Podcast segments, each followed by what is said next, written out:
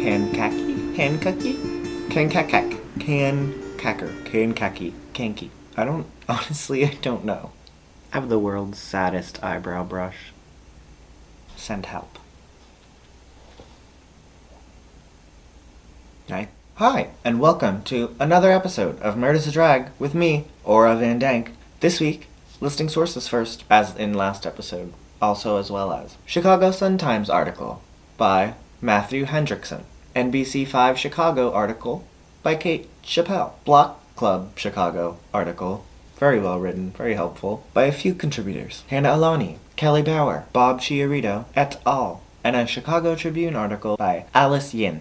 This week, I have purple hair and eyebrows. Welcome to the show, everybody. This is great. Now I'm going to take away these beautiful purple eyebrows. This week, I'm discussing the murder and life of Kenneth Paterimos Jr. Kenny was a Chicago native with a very intense love for his city. He was very proud of where he came from, very proud of Chicago. Kenny was born February 8th, 1997, in Chicago. His parents are Diana Bueno and, surprisingly enough, Kenneth Paterimos Sr.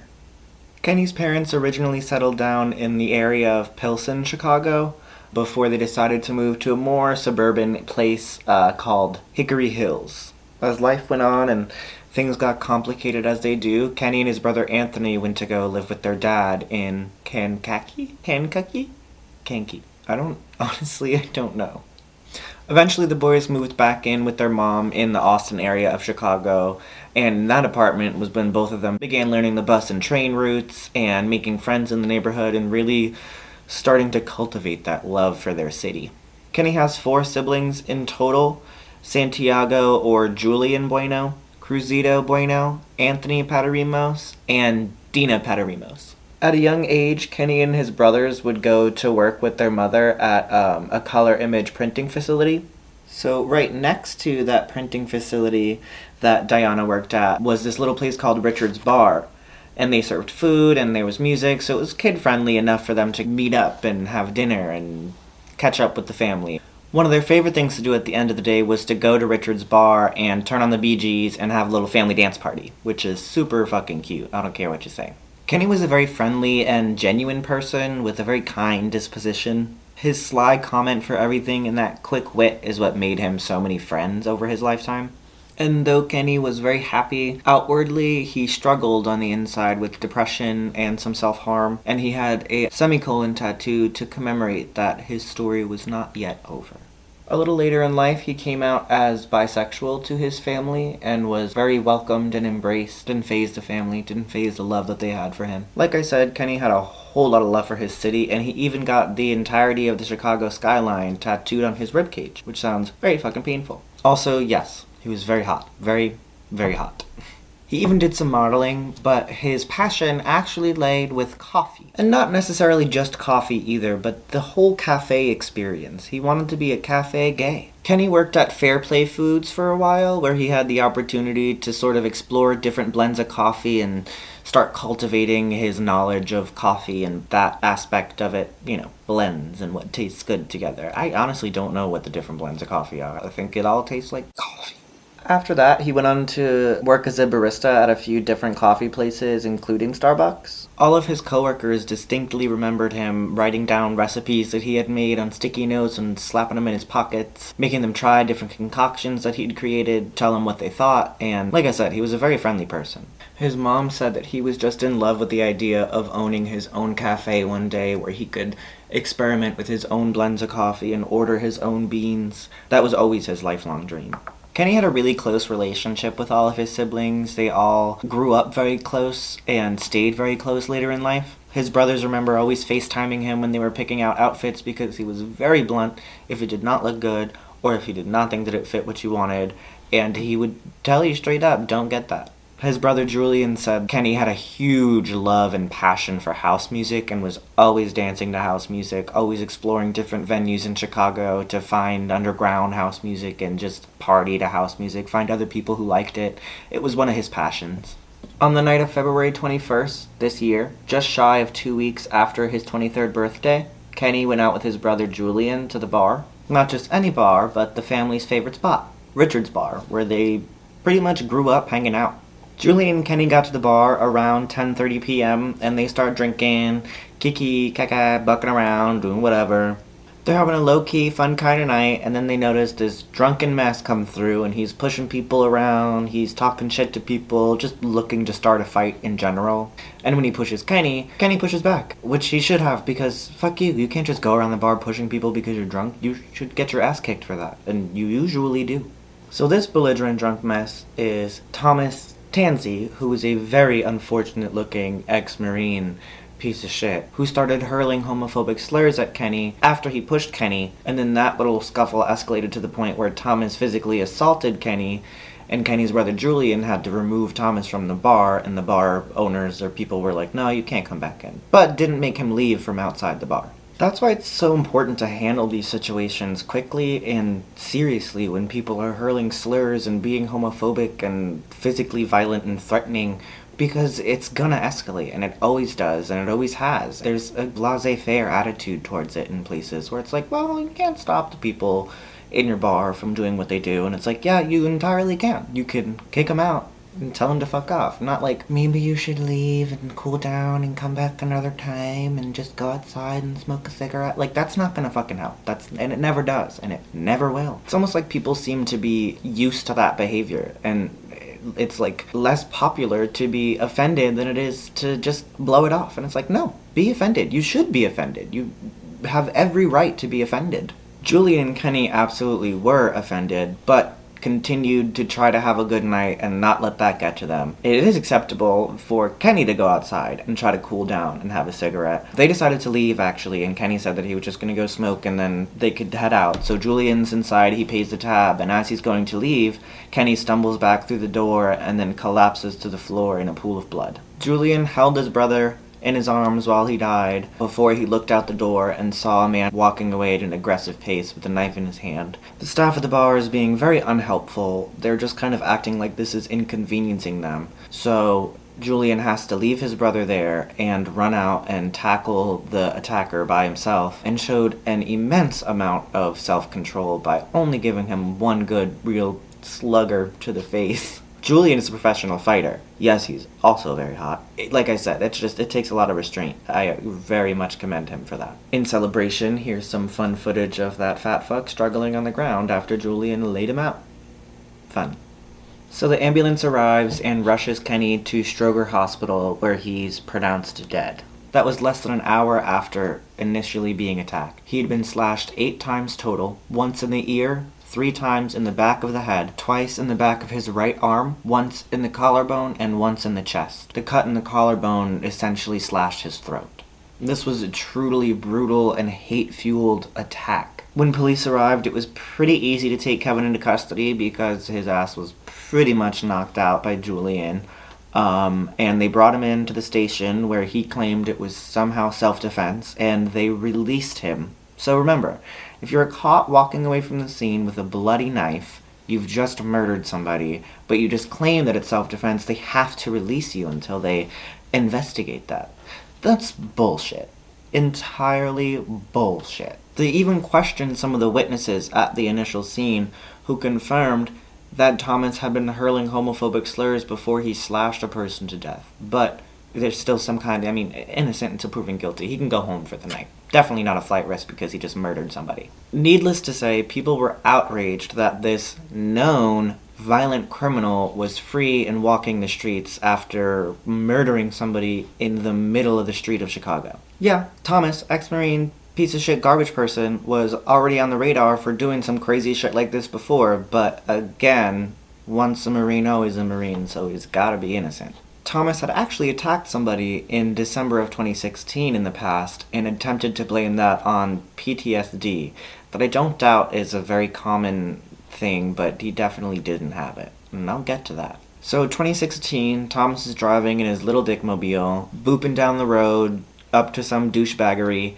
For some reason, ends up in this road rage incident where he follows somebody all the way to their neighborhood. And when they get out of the car, he attempts to start pistol whipping them, but is a complete fucking idiot and falls to the ground, brings the other guy with him. Great Marine here, is disarmed within like five seconds of being on the ground, and the guy basically threatens him there with the gun until the police arrive. Police arrive, you know, starts claiming that, oh, PTSD, I dealt with a whole lot of traffic in Afghanistan, and uh, when there's traffic, I'm triggered. He ends up having to serve 18 months of probation, teeny tiny little slap on the wrist for coming out of his car with a gun. You're not allowed to do that ever. And then he's also arrested in December of 2019 for driving under the influence. Really stand up guy, really a pillar of the community. Another just little teeny tiny sleepy slaps on the wrist. That's it to top off the cake on the this guy clicks off every red flag, but we're gonna ignore it because good work must count for something. He was known to harass and chase college students while impersonating Chicago police officer and just harass them for different things. He actually harassed this one guy, little footage here, for not picking up dog poop that didn't even belong to the dog that the guy was walking. And he, he's just insane. You can even see it in his face that he's insane. It's pitiful quite pitiful. The dismissal is insane.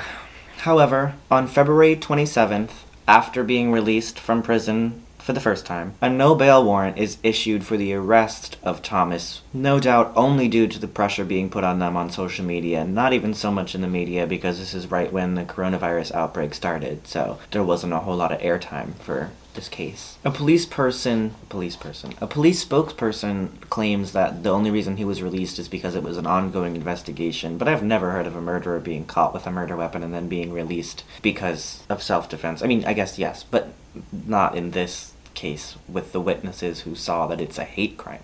And luckily, on Wednesday, February 28th, Thomas turns himself in, still looking quite pitiful. The story that was painted by law enforcement is fucking garbage and offensive and disgusting, to be honest, because this is just completely unfounded, no truth to it. It's insane. They claim that 127 pound Kenny decided um, after being assaulted by this guy that he was going to go outside alone and beat this guy up. This 220 pound ex Marine. He's going to beat him up by himself. That's their story. And then he goes outside, starts beating up Thomas. Thomas is on the ground helpless, so he pulls out a box cutter in self defense and somehow is able to slash Kenny from behind while underneath him and murder him. So it's not a hate crime, it's self defense. Duh. They were also, like we've seen before, very confident that there were no slurs thrown. That couldn't have happened. We know everything that happened just by theory and scenario, but that's definitely not part of that. That didn't happen. We can rule that out for sure. It's not a hate crime. Please don't call the FBI because we're shitty cops. A police pod or POD camera even caught Thomas chasing after Kenny after he stabbed him. Like that's that's not going to be admissible. Like I don't understand. I truly don't understand how these things fucking work. Luckily, the judge that was residing over this seemed to be a little bit more level headed and said that the actions committed by Thomas are not the actions of somebody acting in self defense. He saw right through that bullshit story, and he said that he's concerned because of the history of violence in Thomas's past. So we actually have a judge looking at some facts here. That's great news. Always great news. Thomas Tansey, however, has this really good lawyer who's going to pull that Marine card and rub it on his ass and then up in everybody's faces because this is the only defense that he can use for this fucking psychopath that has a history of violence, should already be in jail. He says that he has PTSD. Post traumatic stress disorder obviously is a very real mental disorder that affects people every day and it's it's terrible. It's awful that these traumas happen in the first place. It's awful that people have to endure the symptoms of PTSD every day and it is very common in veterans. His lawyer says he saw some awful things in Afghanistan and I don't doubt that for a minute. These situations that he's claiming PTSD triggered have nothing to do with anything that could possibly link to each other as a trigger. Nothing is going to bring you back about that situation. Were there a lot of gay people causing traffic in Afghanistan? Was Afghanistan? Was that your problem, Mr. Afghanistan? And by him and his attorney using this defense, they're doing a great job of effectively diminishing the struggle of people who are actually living with PTSD and further stigmatizing the disorder. It's once again just offensive. And this judge, Charles Beach, is not having any of Thomas's shit, and he said, What most bothers me regarding this is the location of the stab wounds, those stab wounds all being to the back. Hit the nail right on the head with that one. Judge Beach also brought up the past charges, like I said, and expressed that he was very concerned that this man wasn't already put away. The family is suing Richard's Bar as well for criminal negligence leading to their son's murder because they didn't do anything to kick this person out. And yes, you're responsible for keeping your patrons safe at your bar. That is 100% your responsibility. I don't know when it became, oh, well, people do what they do. No, this is your bar. Tell them to leave. You can absolutely do that. Like there's no repercussions for that. The staff at the bar was also reportedly not cooperative with the investigation at all, and they all refused to be witnesses for the case. Which is all just very suspicious, and things just keep getting fishier. The patrons at the bar also took pictures of the blood covered floors and posted them and made jokes. One said, A little murder never stopped us. Glad they cleaned it up before they came here so and so isn't a suspect anymore. It's disgusting that you can sit in that bar at all, let alone take pictures and start making jokes. Wow. Wow. Kenny's family organized a Justice for Kenny vigil and protest outside Richard's bar to protest the fact that the bar was not helping in the investigation and was negligent to the point leading up to Kenny's murder. The news of the protest was on social media and definitely knowledge of the bar, Yet they chose to remain open and serve patrons while the group of a hundred plus family members and friends mourned the death of Kenny Paterimos. Then, to make it worse, while Kenny's mother was speaking about her grief, somebody inside the bar decided to flip off the cameras in the crowd outside. Fucking classy. They even called the cops on them um, because it was a fire hazard that they were blocking the sidewalks, but it wasn't a fire hazard that the bar owners had locked the patrons inside because while she was talking to the crowd, Miss Diana Bueno, Queen, said that she wanted to go inside and pray to help release her son's soul and help with her grief right where he took his last breath. They locked her out, would not let her come in. That's not a fire hazard, but them being on the sidewalk is a fire hazard. The bar kept their doors locked and refused to let Queen Diana pray where she wanted to pray. They were scared. They're little bitches. They have refused to cooperate during this investigation. They refused to comment on any of the media outlets where this story has been covered. They know that they're guilty, and they know they don't have a fucking chance. Richard's bar sucks. I hope lightning strikes it and it explodes. Truly, honestly, the worst. Very disrespectful. 10 out of 10 would not recommend. The family is hoping that Thomas there's no pity taken on him in the case and that he's charged to the fullest extent of the law. I really hope it's classified as a hate crime. You guys know I love when the FBI comes in and just tells them how shitty they did and how terrible all of their work was. I really hope that's the case we don't really know. There hasn't been very much more movement with this case. It was pretty recent, and with all the COVID 19 stuff, unfortunately, it's been pushed to the back burner. I don't know why. They can't handle this. I don't. As for the family, they're obviously still furious that Thomas was ever released in the first place, as would anybody be, as am I. Queen Diana is even quoted expressing her frustration for his self defense claim that, What self defense? Motherfucker, you killed him. You meant to. You meant to kill somebody that night. It just so happened to be him. I share the same sentiment, Diana. I can't, can't imagine.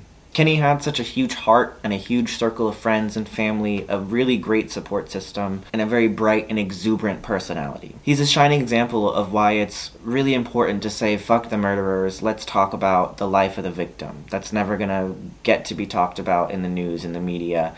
Let's talk about that. It's important to acknowledge what they stood for, what they believed in, what they loved their passions, their their lives, everything. At Kenny's beautiful, beautiful funeral service, his brother Cruzito said, I know he's up there with his collar turned up, bragging that the special moment is all about him, but saying, Why couldn't they do it when I was here? He loved when people talked about him, but meaningfully, not just like he's pretty and had good music, but the actual things that he did for people. He loved to hear that you felt what he was trying to give to you or what he was trying to do for you. I think that is the most important quality in a person. Truly, truly. That was a little bit about the life of Kenny Paterimos Jr. and how it was taken from him tragically and far too soon. I hope I did a good job in expressing just how bright and bubbly his personality was. And I mean, you guys know the drill. It's time for lips, lashes, costume, wig in that order. I'll be right back. And this is the finished look for this week's video. Yeah, I hope um, you guys enjoy this. This costume is by the House of Man. This hair is by Amazon. And this mug is by me, bitch. I hope you guys enjoyed this week's episode. I'm gonna keep making episodes, you know? This show is gonna continue to happen. Yeah, hair. A fun story the Republicans came to my house looking for me. They wanted me to vote for North Carolina Senator or something, Thom Tillis. I don't know why the fuck they came to my house. I'm a registered Democrat. I, I'm not sure what they're trying to sell me on, but that's not the fantasy. For me, I was just I was shook that they came here. My parents actually would not let me answer the door for myself. So that was probably a smart move on their part. I definitely would have harassed the poor woman. Don't come to my gay household with your Republican bullshit. I don't want it. I'm not about it. I wanted to do a purple look this week because I have purple hair now, in case you didn't know. I love the color lavender. It's so pretty. I love the flavor of lavender. I love the scent of lavender.